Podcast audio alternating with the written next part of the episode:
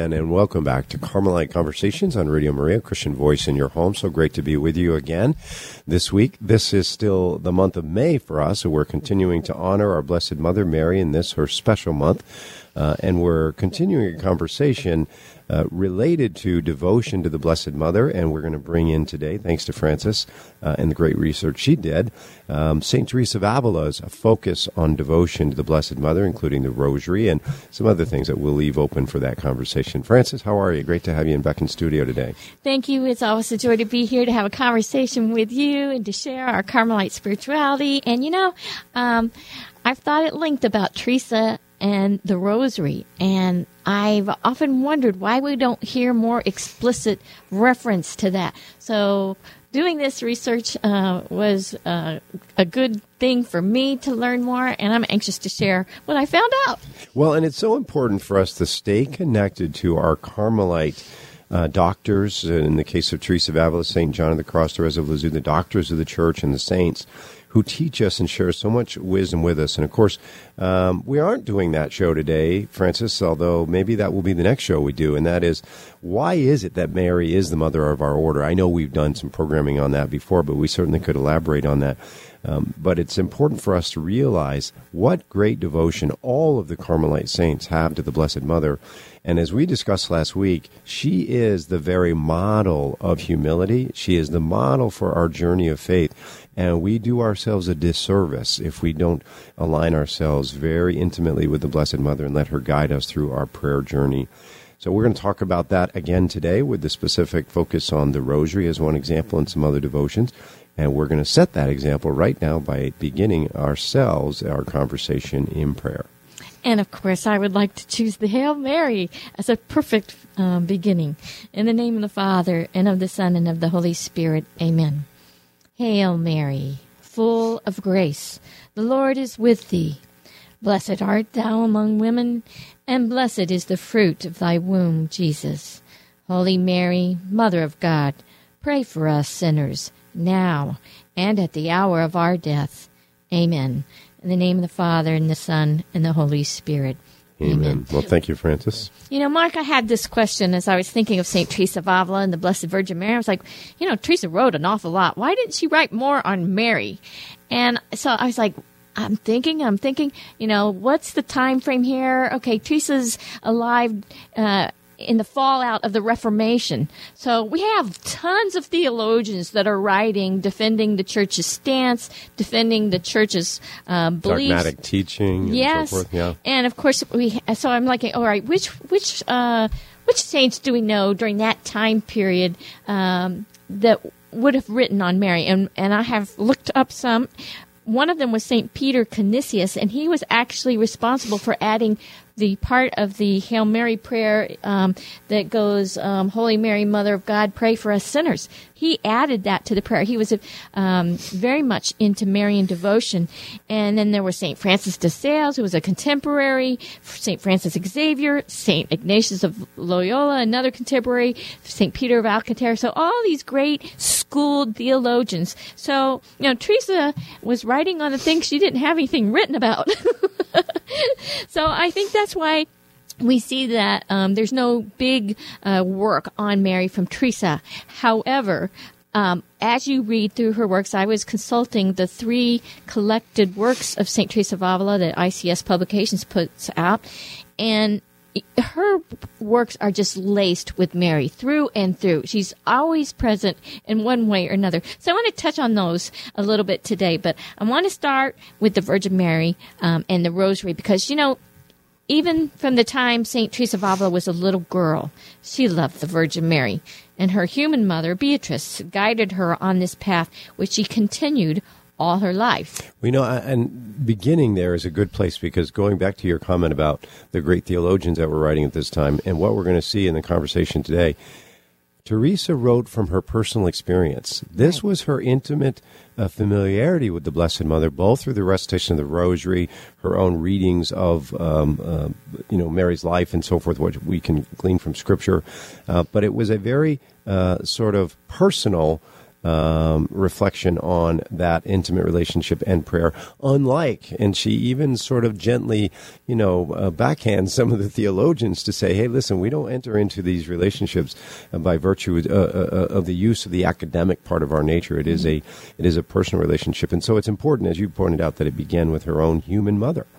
Well, you know, I've often wondered about what place the rosary played in Teresa's life because it doesn't say explicitly that they played prayed it in community. So I one time asked a um, a friar during one of our retreats, and, and he basically made me think that she prayed it individually. They didn't pray it in community at that time. Right. Well, she doesn't she say, and you would know better than I, Francis, because I suspect you know her writings better than I. I think she does say that she seldom or or almost never went to bed without reciting the rosary each night. Isn't that true? Well, I'm. I don't know. Let's get into our All little, uh, little presentation here. Let's our, our conversation. See what we can learn here. Um, I do understand, though, if they prayed it individually, that was part of their devotions, part of their mental prayer. Um, I don't think it was popular to p- pray the rosary in community in the monastery, so I would guess that it is um, individually that she did that. And I think she did probably uh, do it all the time because we know that the Discalced Carmelite nuns wore the Brigantine rosary as part of their standard way of dressing. Now that's the question. What's the Brigantine rosary? Because most people are familiar with the Dominican rosary, which is five decades. But what is the Brigantine rosary? Well, uh, thanks to the research that Francis helped uh, provide for our conversation today, this is, and many of you may be familiar with it, it's a six decade rosary, sometimes called the Brigantine crown. Um, it actually has three additional mysteries honoring the Blessed Mother, uh, one additional mystery for each set of five, six decades instead of the five. Uh, and it is a traditional habit rosary for, as Francis said, the, the Discalced Carmelites. Um, also a highly indulgent chaplet. The seven pater beads honor the seven sorrows of the Blessed Virgin Mary, and 63 Ave Maria beads commemorate the 63 years that it is believed the Blessed Mother lived on the earth, before her Assumption, of course. In addition, the Apostles' Creed is recited at the end of each decade as opposed to the Glory Be. Now, did you find this um, pamphlet, uh, or was this just in uh, the research that you did? Online Okay. research. So, St. Teresa of Jesus prayed the rosary each day. Uh, this is what was attributed to her, like you said. Mm-hmm. Um, and while she was traveling throughout Spain, she stayed in at least one Brigantine monastery. And it is believed that it was from these nuns that she learned the six decade rosary, which was later adopted as the rosary to be worn as part of the Discalced Carmelite habit. And then it would have a large medal of Our Lady of Mount Carmel, um, in addition to the crucifix, and sometimes just the medal alone. That was found, um, you know, the crucifix from the Dominican Rosary. Um, with the Carmelites, only six of the 18 decades are worn. So they didn't have the really long ones that you see the Dominicans nun, Right. you know, wearing. Um, so uh, I thought that was interesting. And then just a little side note here. Uh, I'm just going to throw this in because this is interesting to know because the Brigantine rosary is very popular in France. And now I know why. because on the 25th of March in 1858, now this is way after Teresa lived, the Blessed Virgin Mary revealed herself to 14 year old Bernadette in Lourdes, France. So we know Saint Bernadette. And in describing herself as the Immaculate Conception, confirmed her status as the new Eve. And of course, we realize that the book of Genesis records that the first Adam and Eve were created on the sixth day. So significantly, during the first apparition, Bernadette began praying her simple five decade rosary, but Mary held and prayed the six decade Brigantine rosary. And the faithful in that region of France, they have a, this tradition of praying the six decade rosary in place of the usual five. And Our Lady's reference to this practice is confirmed by the fact that she's depicted on the Lourdes statue as holding a six decade rosary in the large um, statue there in Lourdes. And so, in devotional terms, the extra decade, according to them, is to be recited on behalf of the souls in purgatory or in honor of the Immaculate Conception. Now, you indicated that there are mysteries, though, associated with those um, that that additional The- decade the as sixth- well, right? Yeah, the sixth decade in each of the groups. There are mysteries associated. Uh, there's one different for the Discalced Carmelites from the Bridgettine. I don't know what they did with the Luminous because, of course, that was Yeah. more contemporary, but I would imagine they filled in all the blocks.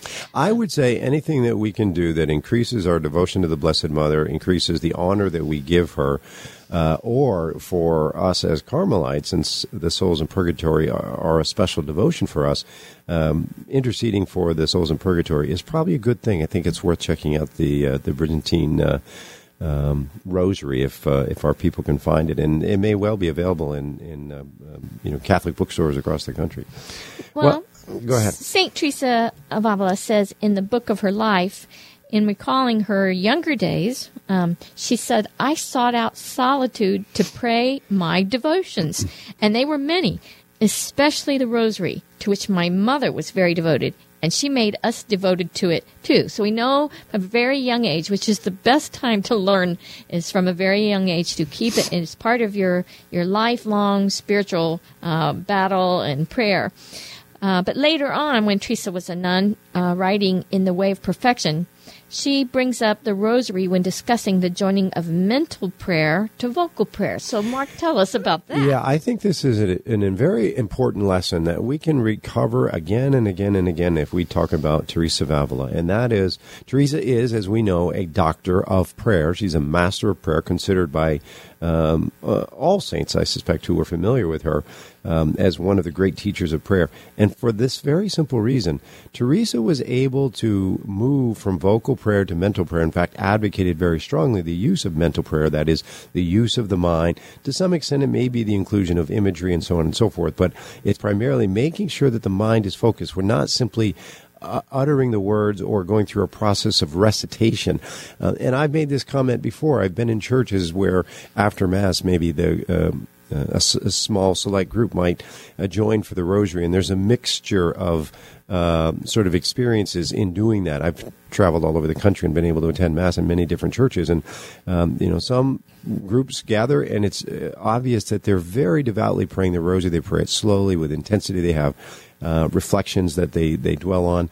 In others, it's more a process simply of recitation. And so we have to be careful, uh, especially as we're advocating, um, as Carmelites we would, a daily recitation of the rosary. We don't want it simply to become, as we've said, Francis, in the past, we don't want to simply say our prayers. We want to pray, Pray our, our prayers. prayers. It's very important. And I remember Father Farah, one of the discalced friars, telling me, say what you mean and mean what you say in prayer. so, well, this is what St. Teresa said about joining the mental prayer to vocal prayer. She said, Who can say that it is wrong when we begin to recite the hours or the rosary to consider whom we are going to speak with and who we are, so as to know how to speak with him? Now, I tell you, sisters, if before you begin your vocal prayer you do the great deal that must be done in order to understand these two points well, you will be spending a good amount of time in mental prayer. Yes, indeed, for we must not approach a conversation with a prince as negligently as we do one with a farm worker or with some poor thing like ourselves for whom any manner of dress is all right. Yeah, so she's adamant about this. And again, it reminds me, I may have even said this last week or the week before, Francis, when we began this series on the Blessed Mother, uh, of Catherine of Siena, who said, uh, as she approached prayer, she would refer to God, You are the one who is, I am the one who is not. And she was very adamant, as is Teresa of Avila here, in sort of setting the context for prayer. And that is very important. You know, so often we have a series of devotions, we want to get through them. It's admirable that we want to complete the various uh, commitments that we've made, but we have to make the most out of those individual prayer experiences. And in order to do that, we need to spend a little time, as Teresa's saying here, setting context for what it is that we're about to do, the conversation that we're about to engage in. And she's adamant that we be um, very aware of who it is that we're speaking to and what it is that we're about to say. You know, in another instance, Teresa tells us, again, quoting from that same text, once while I was once while I was holding the cross in my hand, for I had it on a rosary, she says, he, that is the Lord, took it from me, and with his own hands he gave it back to me. It was made of four large stones, incomparably more precious than diamonds. There is no appropriate comparison for the supernatural thing, she says. A diamond seems to be something counterfeit and imperfect with, compared with the precious stones that are she saw there. The representation of the five wounds was the a, a very delicate workmanship Christ told me that from then on I would see the cross in exactly that way, and so it happened. For I did not see the wood from which it was made, but these stones from that point on. No one, however, saw this except for me. Yeah, so she had a mystical cross on her rosary. Isn't that something?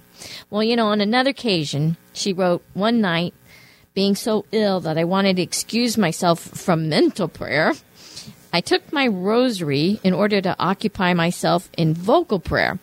I tried not to recollect my intellect, even though externally I was recollected in the oratory. When the Lord desires, these devices are little avail.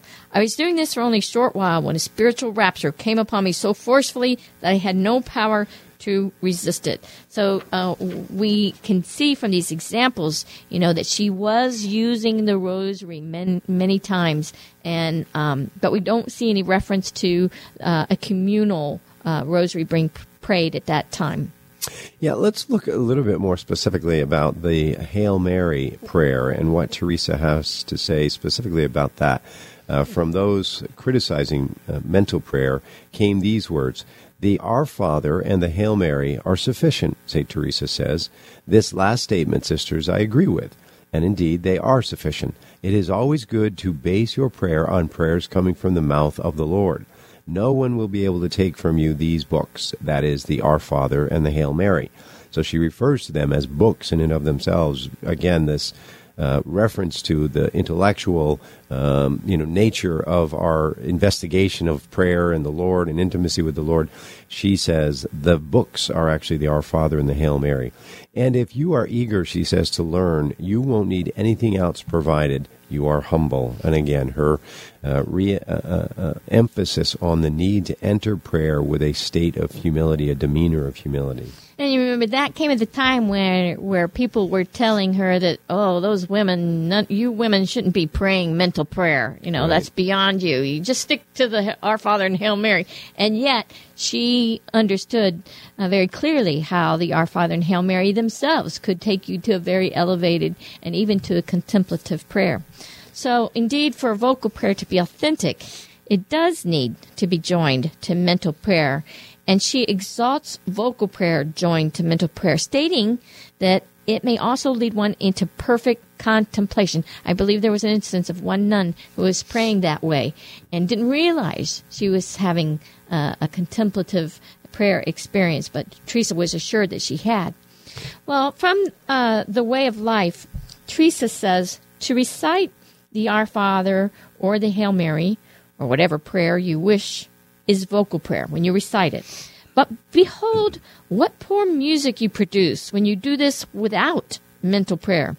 Even the words will be poorly pronounced at times.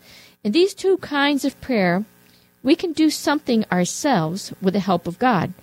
In the contemplation I now mentioned, we can do nothing.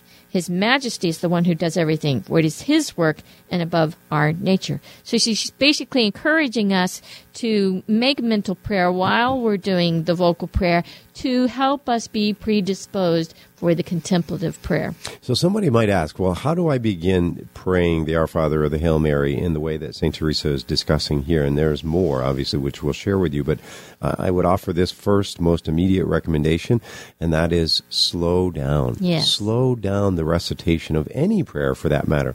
And do, as she's indicating, think about what you're saying. When we say the Our Father, we could stop with just those two words, Our Father, and we could think about the context of God is our Father, God loves us, God created us, God created the universe, God calls us to Himself. We could engage in a mental uh, uh, sort of processing of all of that with nothing more than the two words that begin the prayer, the Our Father. And this is what Teresa's saying. She's not necessarily saying, you know, go through mental gymnastics, but she's saying be aware of what you're saying. Recognize who you're speaking to. Recognize who you are that is speaking to the person you're speaking to and put things in the proper context. And that is what carries us through mental prayer and potentially even as she references here into a contemplative experience of the recitation of the Our Father. And she continues to counsel us in the way where she says, well, what I have well, what I now want to counsel you about, I can even say teach you, because as a mother, she says, having the office of, of prioress, I am allowed to teach you, is how you must pray vocally. For it's only right that you should understand what you're saying. And because it can happen that those who are unable to think about God may also find long prayers tiring, I don't want to concern myself with those. But I will speak of those prayers we are obliged uh, as Christians to recite, again, the Our Father and the Hail Mary, so that people won't be able to say of us that we speak and don't understand what we're speaking about, unless we think it is enough for us to follow the practice in which we merely pronounce the words, or that somehow that is sufficient.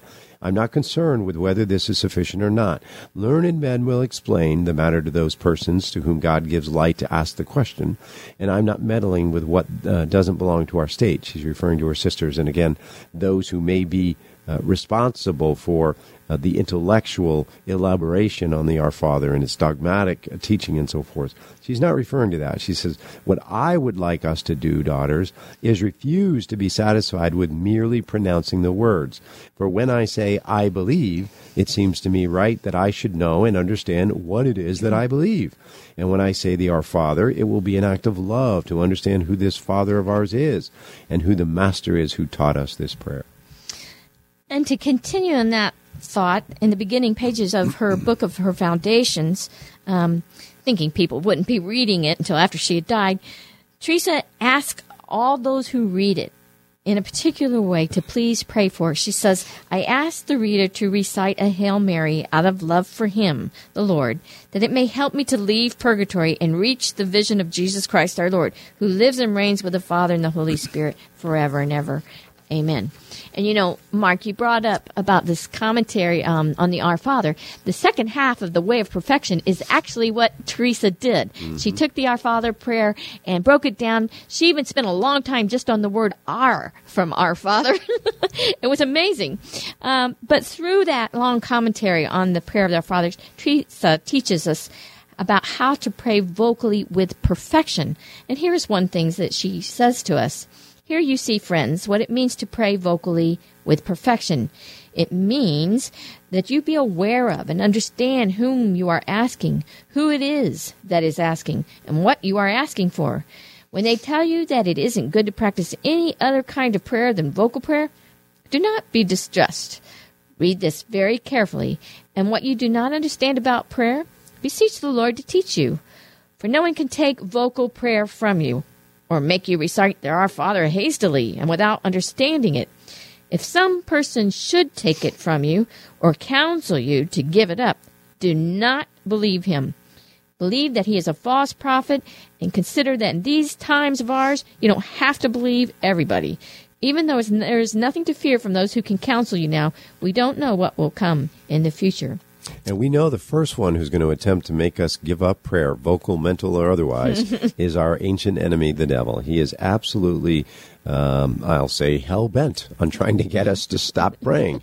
And we need to um, fend ourselves, defend ourselves from that, uh, from that thought, from that fear, from that doubt that might be cast upon us. You know, we've talked so many times about how sometimes we can experience these periods of dryness in prayer. That is the time Teresa would say to us, go back to the basics and stay with your mental prayer. She also says, I have uh, thought about something, uh, saying something to you about how to recite the Hail Mary but I have been so lengthy that I have to let it go. It is enough, she says, for you to have this understanding how to recite the Our Father well in order to know how to recite all vocal prayers that you must recite. Yeah, can you imagine if Teresa did write on that regarding the Hail Mary? You know, perhaps she would have written a couple pages of just the first two words, you know, Hail Mary, and what kind of address that was. You know, that that's the kind of address given to the elite, to the royalty. And then she probably would have spent another couple of pages on pondering what full of grace meant. And, and you know, our Blessed Mother was full. So, you know, the grace was given in advance before the incarnation. So it was the preparation, the grace prepared her for this great coming of the Lord Jesus incarnate. And we could go on and on, but um, I wish she had written it, but she didn't. But, well, but so we can go in, in, the same pattern exactly that she did with right. the Our Father. we could write it ourselves, maybe as a form of our own prayer and preparation for prayer. We could begin to write what each of the words of the Hail Mary mean to us. Well, we're going to pick up on that theme when we come back, but a reminder that you're listening to Carmelite Conversations on Radio Maria, a Christian voice in your home. We'll be right back after a short break.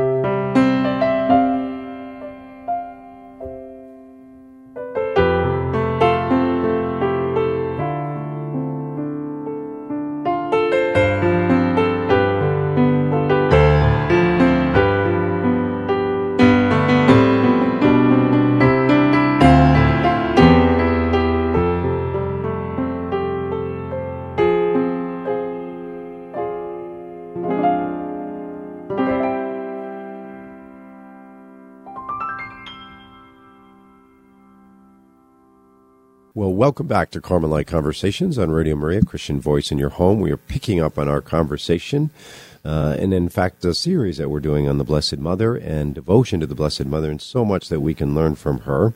Uh, we are going to turn back to uh, this conversation about uh, Mary's own life and actions. And Francis, pick up where we sort of left off before the break, if you would. Well, we were talking about, you know, the meaning of the words in the Hail Mary. And when we think of the Blessed Mother, of course, we know, um, you know, the old saying goes, actions speak louder than words. So when we think of the Blessed Mother, um, her actions, even even though she has very few words spoken in Scripture, her actions speak louder than words. Her actions continue to teach us through all generations. An example of this would be in Teresa's um, meditations on the Song of Songs. Now, that's a uh, something that she wrote that not a lot of people have read. where Teresa is commenting on the union between God and the soul. And of course, it was most perfect with the Blessed Mother. Um, she refers to the actions of our Blessed Mother from which we learn deeply about her wisdom and her humility. And this is from Meditations um, number six. This is what she says O secrets of God, here there is no more to do than surrender our intellects and reflect that they are of no avail when it comes to understanding the grandeurs of God. It is good to recall here how God acted with the Blessed Virgin, Our Lady. In spite of all her wisdom, she asked the angel, How can this be? But after he answered, The Holy Spirit will come upon you, the power of the Most High will overshadow you, she engaged in no further discussion.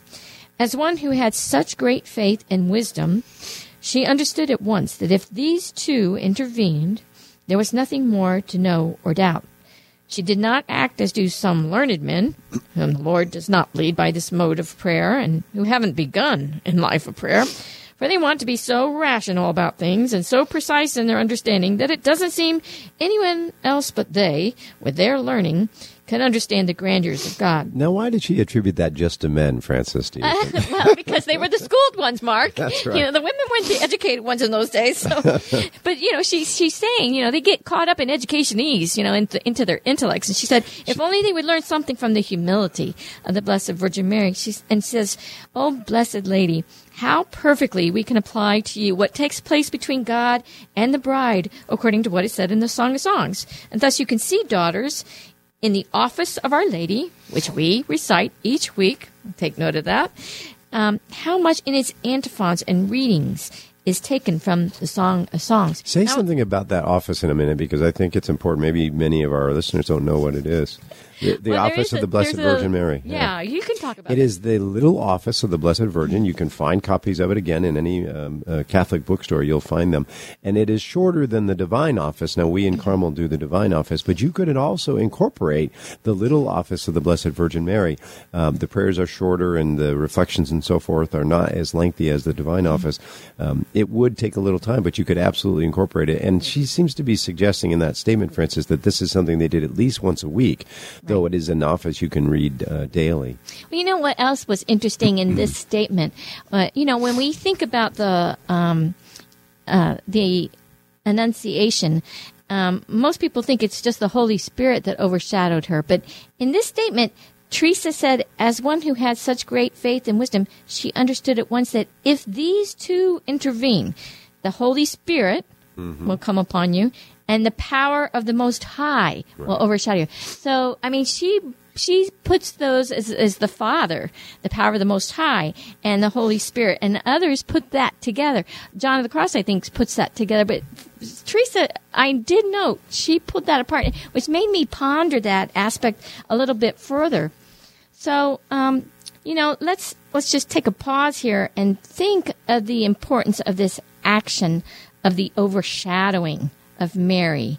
I mean, that can be a, a moment to ponder in prayer at great length one may come to better appreciation of this from what St. John of the Cross said about this overshadowing. I'm going to let you explain that, Mark, from the Living Flame. Yeah, he says, By what was said and what we shall now say, it will be more plainly understood how excellent the splendors of these lamps are, for by another name they are called overshadowings. This is the reference to the lamps in, uh, as Francis mentioned, the Living Flame 312.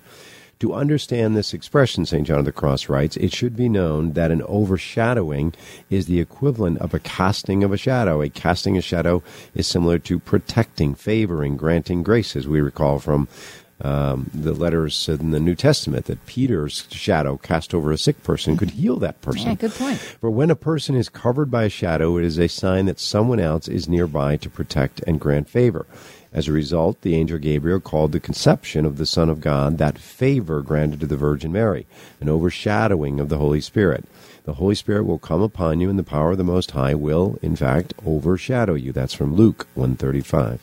Well, Teresa gives us even more insight about this mystery of the Incarnation and our Blessed Mother when teaching us about detachment and humility. And this is in the Way of Perfection, chapter 16. Teresa writes that these two virtues, detachment and humility, always go together.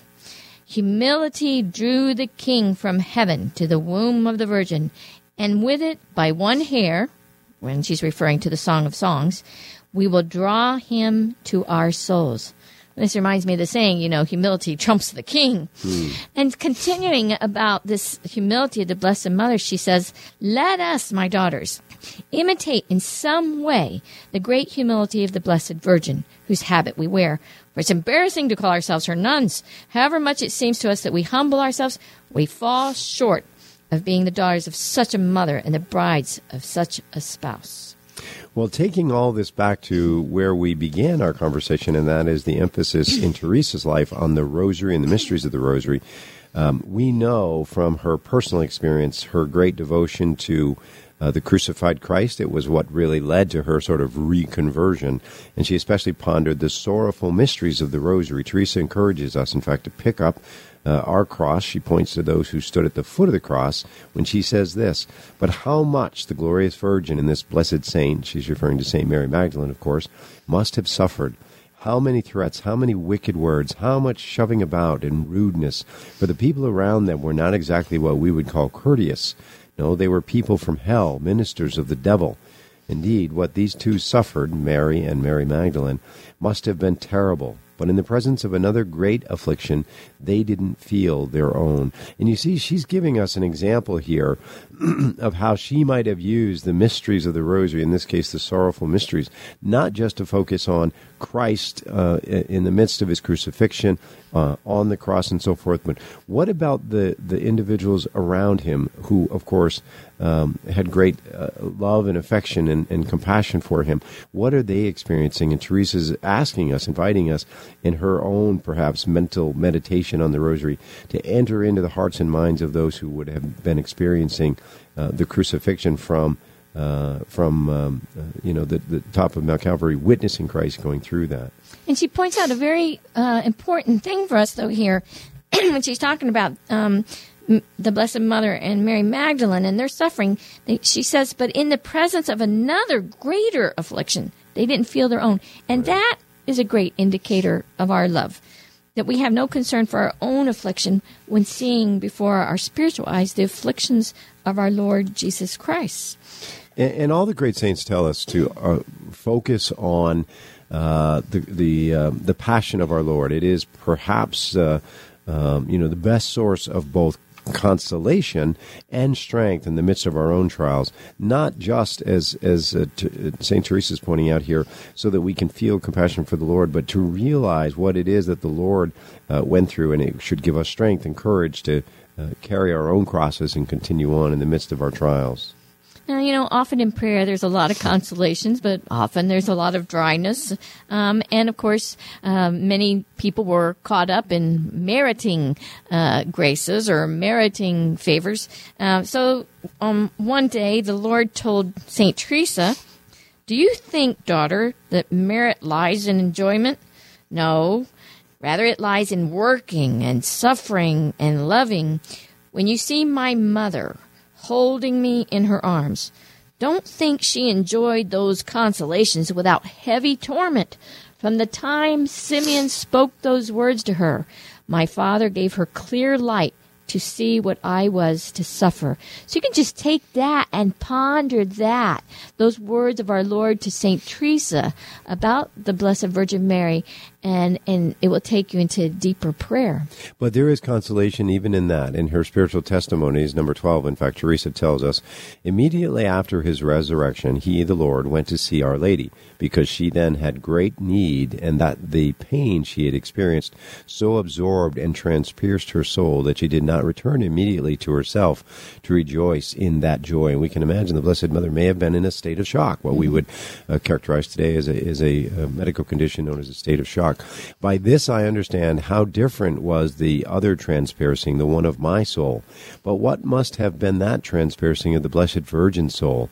He also said that he had remained a long time with her because it was necessary in order to console her. And later on, Teresa tells us about our Blessed Mother's ascension into heaven. When she writes, He showed me, the Lord, His mother's ascent to heaven, the happiness and solemnity with which she was received, and the place where she is. The glory my spirit experienced in seeing so much glory was magnificent. The effects of this favor were great.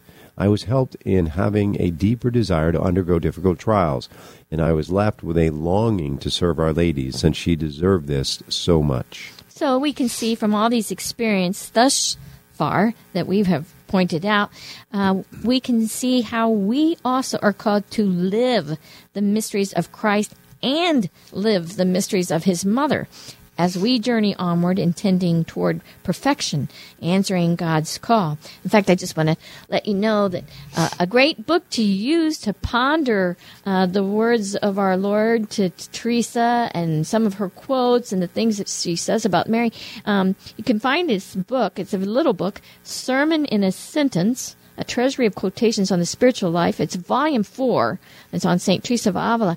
And it takes the mysteries of the rosary and um, some of the virtues and puts them together. It's really very nice to pray with. So I want to recommend that to you. So now we're going to turn to when Teresa um, began founding the first monastery of St. Joseph's. You'll remember that when our Lord was encouraging her to found this monastery, he said, you know, you're going to name it St. Joseph's. And St. Joseph's going to be at one door, and at the other door, the Blessed Mother will be. So I like to think in our community that meets once a month that, you know, Joseph and Mary are there at each of the doors, you know, watching over us and helping us in our meeting. But anyway, so when she was founding this first monastery, she said that the main reason the Lord brought them together was to help remedy the great evils by, and of course, she's remembering all this in the Reformation, um, by being the kind of persons whose prayers can be useful in helping those servants of God.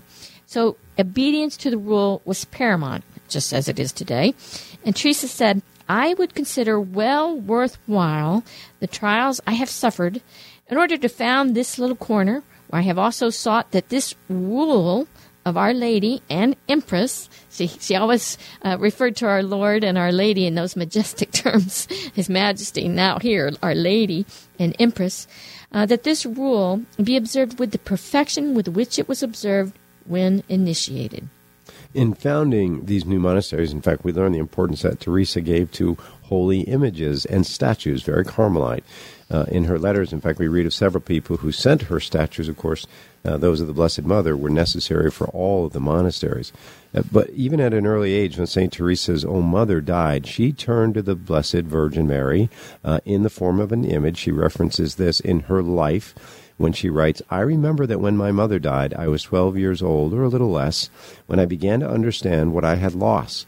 I went afflicted before an image of Our Lady, and besought her with many tears to be my mother. It seems to me that although I did this in simplicity, it helped me. For I have found favor with this sovereign Virgin in everything I have asked of her, and in the end she has drawn me to herself.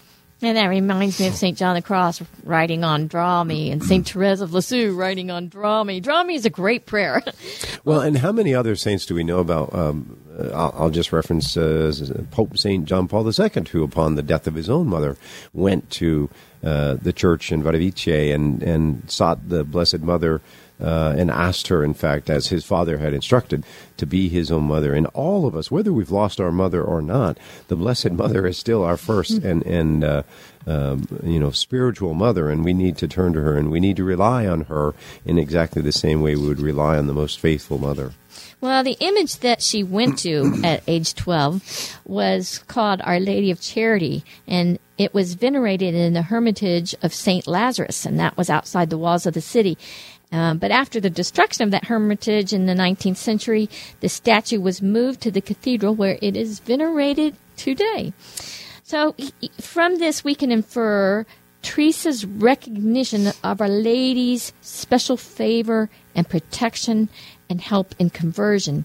And she continues this affinity to images and statues as aids to her conversational prayer.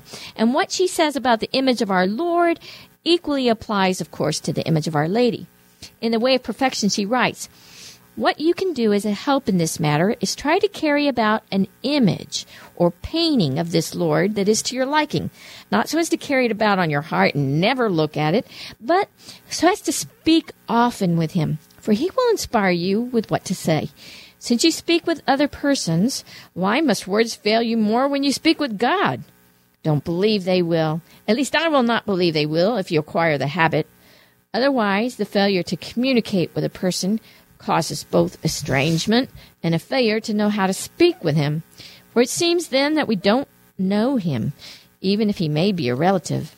Family ties and friendship are lost through a lack of communication. Yeah, so how important is it to sustain the relationships in our life? You know, if we have a um, a spouse or a child or a parent or a good friend, uh, how long are we willing to go without having any conversation, any communication, or any intimate exchange with that person? And Teresa's telling us the same thing here. How and, could we expect to further our relationship with God if we're not in communication with Him? And when we're apart from our loved ones, don't we want to have a picture to look at them, to remember, to you know, be thinking of them? So, oh, it, images and uh, uh, statues. They're they're very important. And you know, in June of 1575, when Teresa asked to have um, someone send her a statue of painting of Our Lady, uh, she was asking in specifically for the foundation in Seville.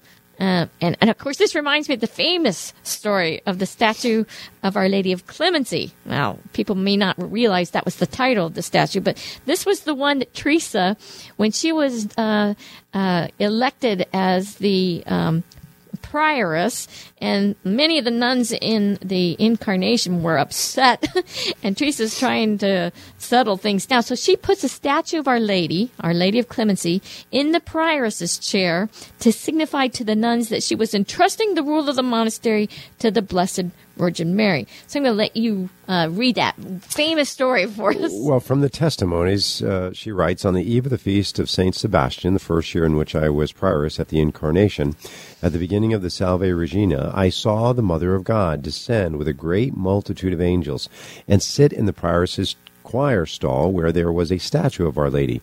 In my opinion, I didn't then see the statue, but Our Lady herself it seemed to me she looked something like she does in the painting that uh, a particular countess had given St. Teresa. Although the power to discern this was quickly taken away, for my faculties were soon held in great suspension. It seemed to me there were angels above the canopies of the stalls and back and above the front stalls, although they were not in corporeal form, for this was an intellectual vision.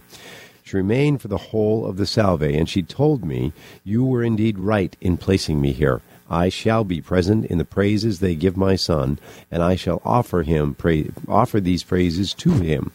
After this, I remained in the kind of prayer I now have, that of keeping my soul present with the Blessed Trinity.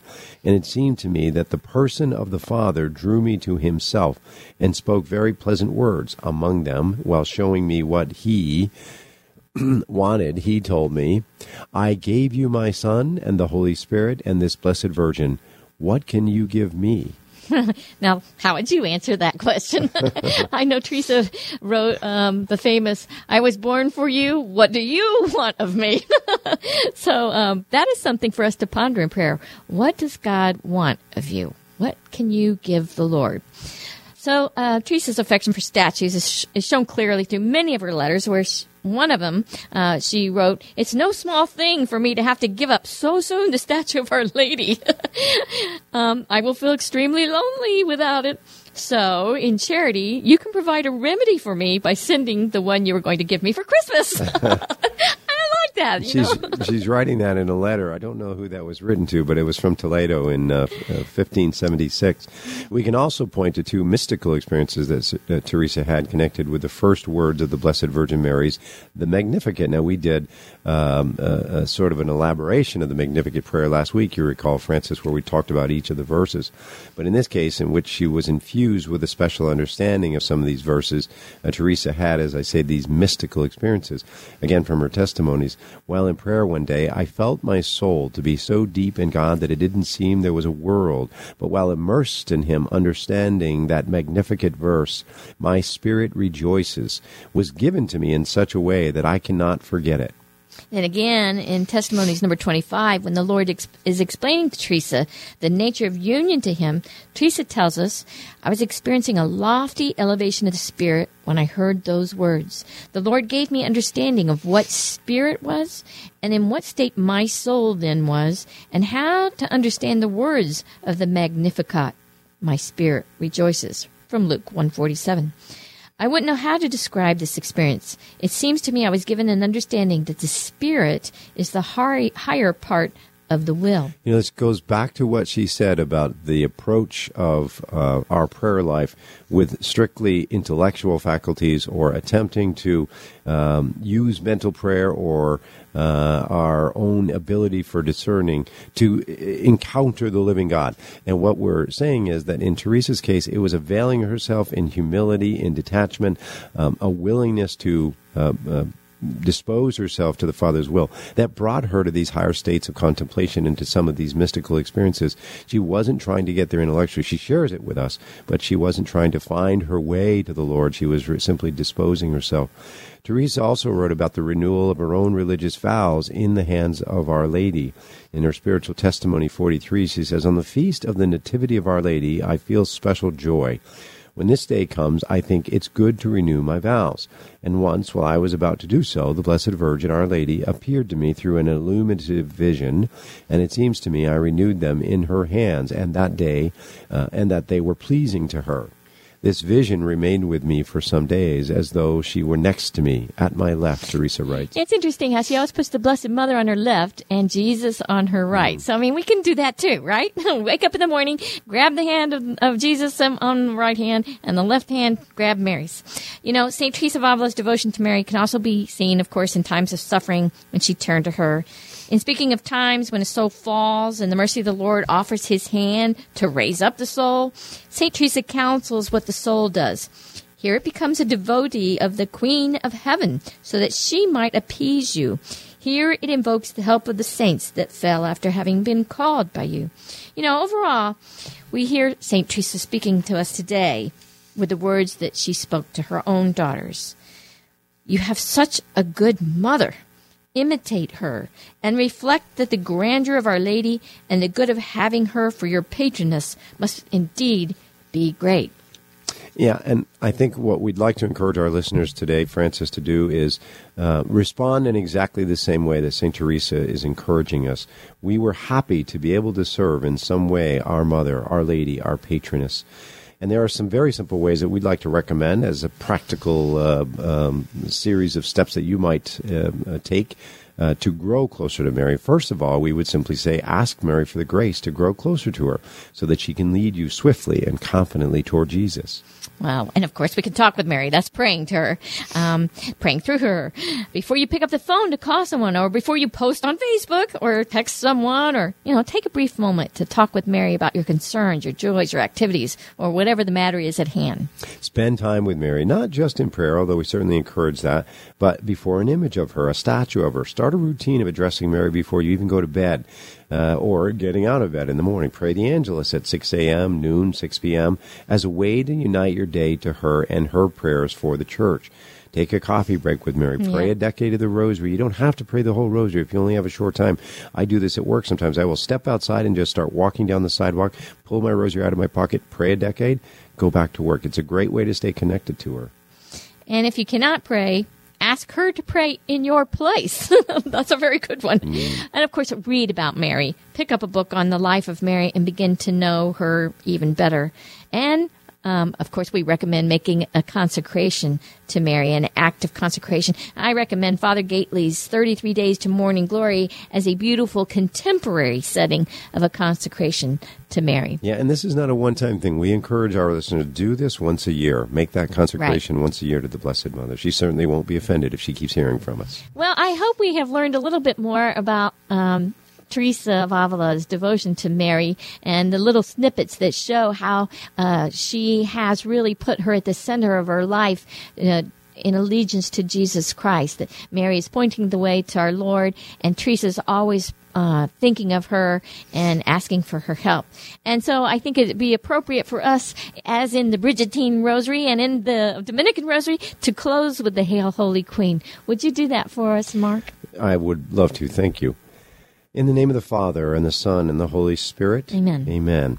Hail, Holy Queen, Mother of Mercy, our life, our sweetness, and our hope. To thee do we cry, poor banished children of Eve. To thee do we send up our sighs, mourning and weeping in this valley of tears. Turn then, O most gracious Advocate, thine eyes of mercy toward us, and after this our exile, show unto us the blessed fruit of thy womb, Jesus. O clement, O loving, O sweet Virgin Mary, pray for us, O holy Mother of God, that we may be made worthy of the promises of Christ. In the name of the Father, and of the Son, and of the Holy Spirit. Amen. Well, we uh, thank you for spending this time with us in this conversation that Francis and I so much enjoy. I don't think there's a topic we enjoy talking about more than the Blessed Mother, Francis. I think that's a safe uh, a comment, and our historical programs would seem to suggest and support that. Uh, but we wish you the very um, best of blessings through the balance of this month of May when we're making these broadcasts. And we encourage you to spend some time in this month to get closer to our Blessed Mother and find out just how important she will be to your spiritual journey. Until we're with you again next week, God bless.